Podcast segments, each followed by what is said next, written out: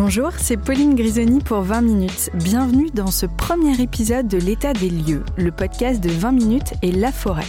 On commence notre série en 4 épisodes par un sujet qui vous parlera forcément notre lieu d'habitation à l'heure du télétravail, des réunions Zoom interrompues par les enfants restés à la maison. Que recherchent aujourd'hui les Français qui ne peuvent plus voir en peinture leur intérieur? Discussion et décryptage avec Yann Géano, président du réseau d'agence La Forêt. C'est parti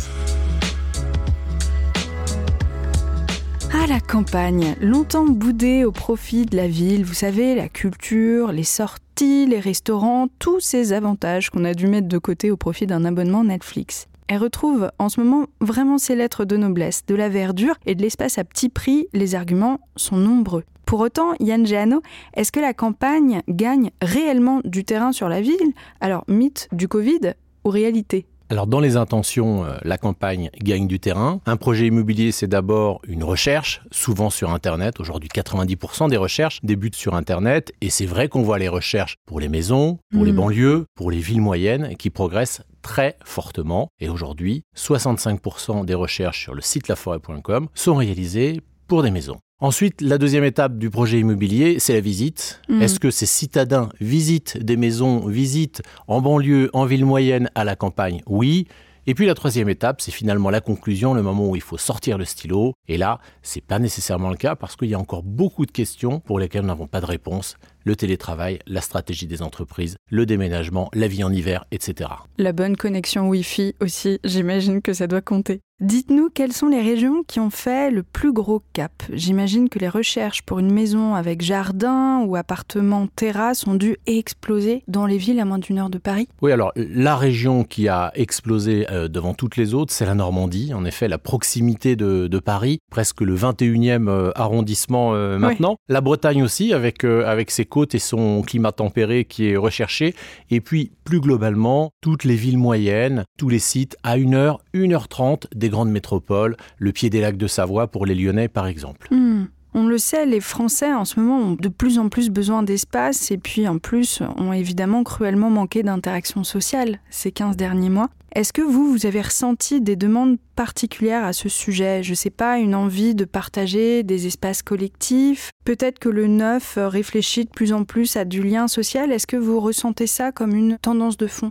Alors on le voit, les Français attendent en effet euh, que les terrasses euh, rouvrent leurs portes pour les, gagner et pour pouvoir euh, avoir une relation avec les autres.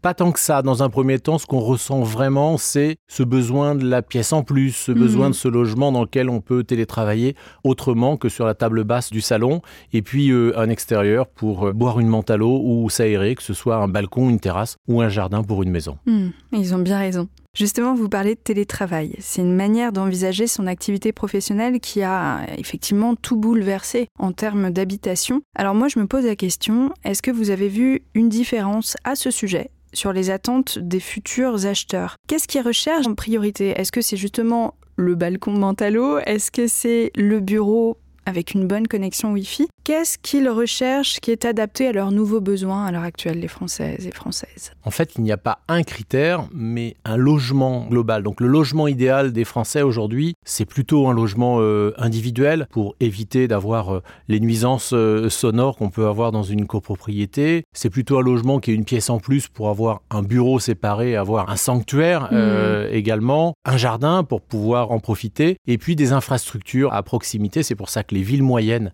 grimpent dans le classement et sont plébiscitées par les Français les infrastructures de transport pour se déplacer vers les grandes villes, les infrastructures scolaires, de loisirs et de culture euh, également.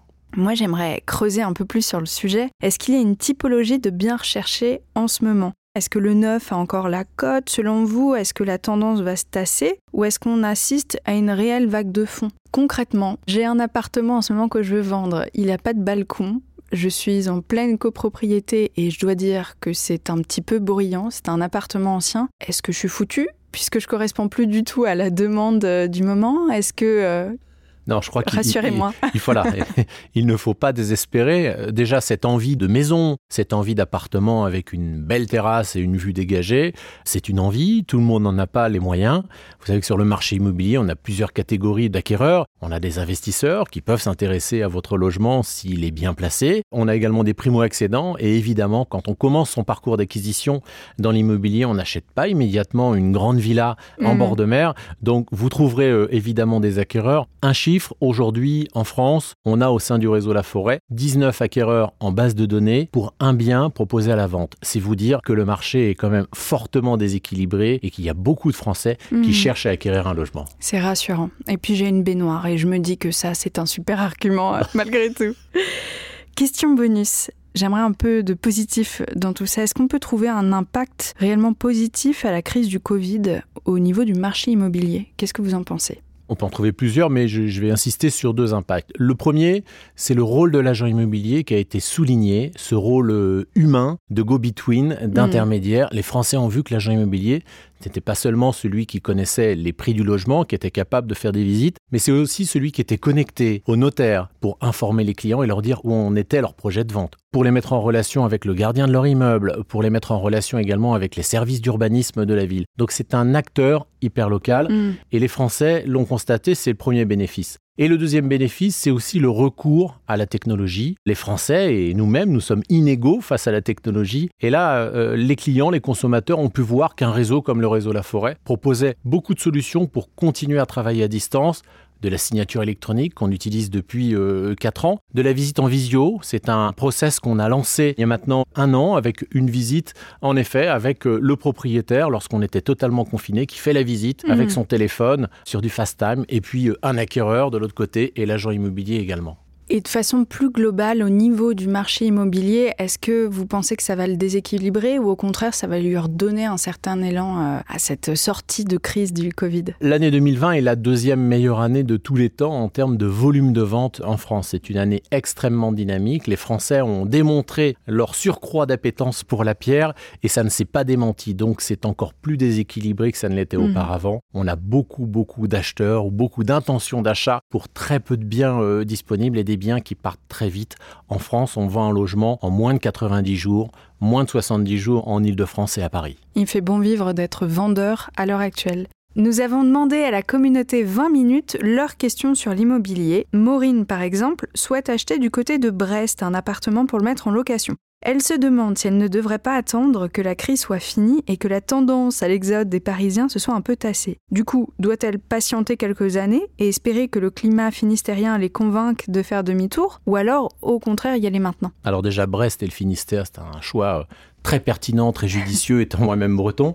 Je crois que le projet immobilier, il n'y a pas vraiment de notion de timing. Il y a une ambition euh, pour Maureen d'investir. Aujourd'hui, c'est le moment.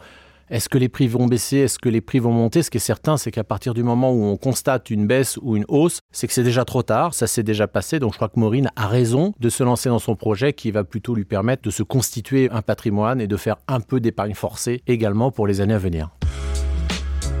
Merci à Yann Giano d'avoir apporté son éclairage sur l'immobilier à l'ère du Covid. Rendez-vous sur laforêt.com slash contact avec un S si vous avez d'autres questions ou un projet immobilier en tête. Les conseillers La Forêt se feront un plaisir de vous accompagner. Quant à moi, je vous dis à très vite pour un nouvel épisode de l'état des lieux.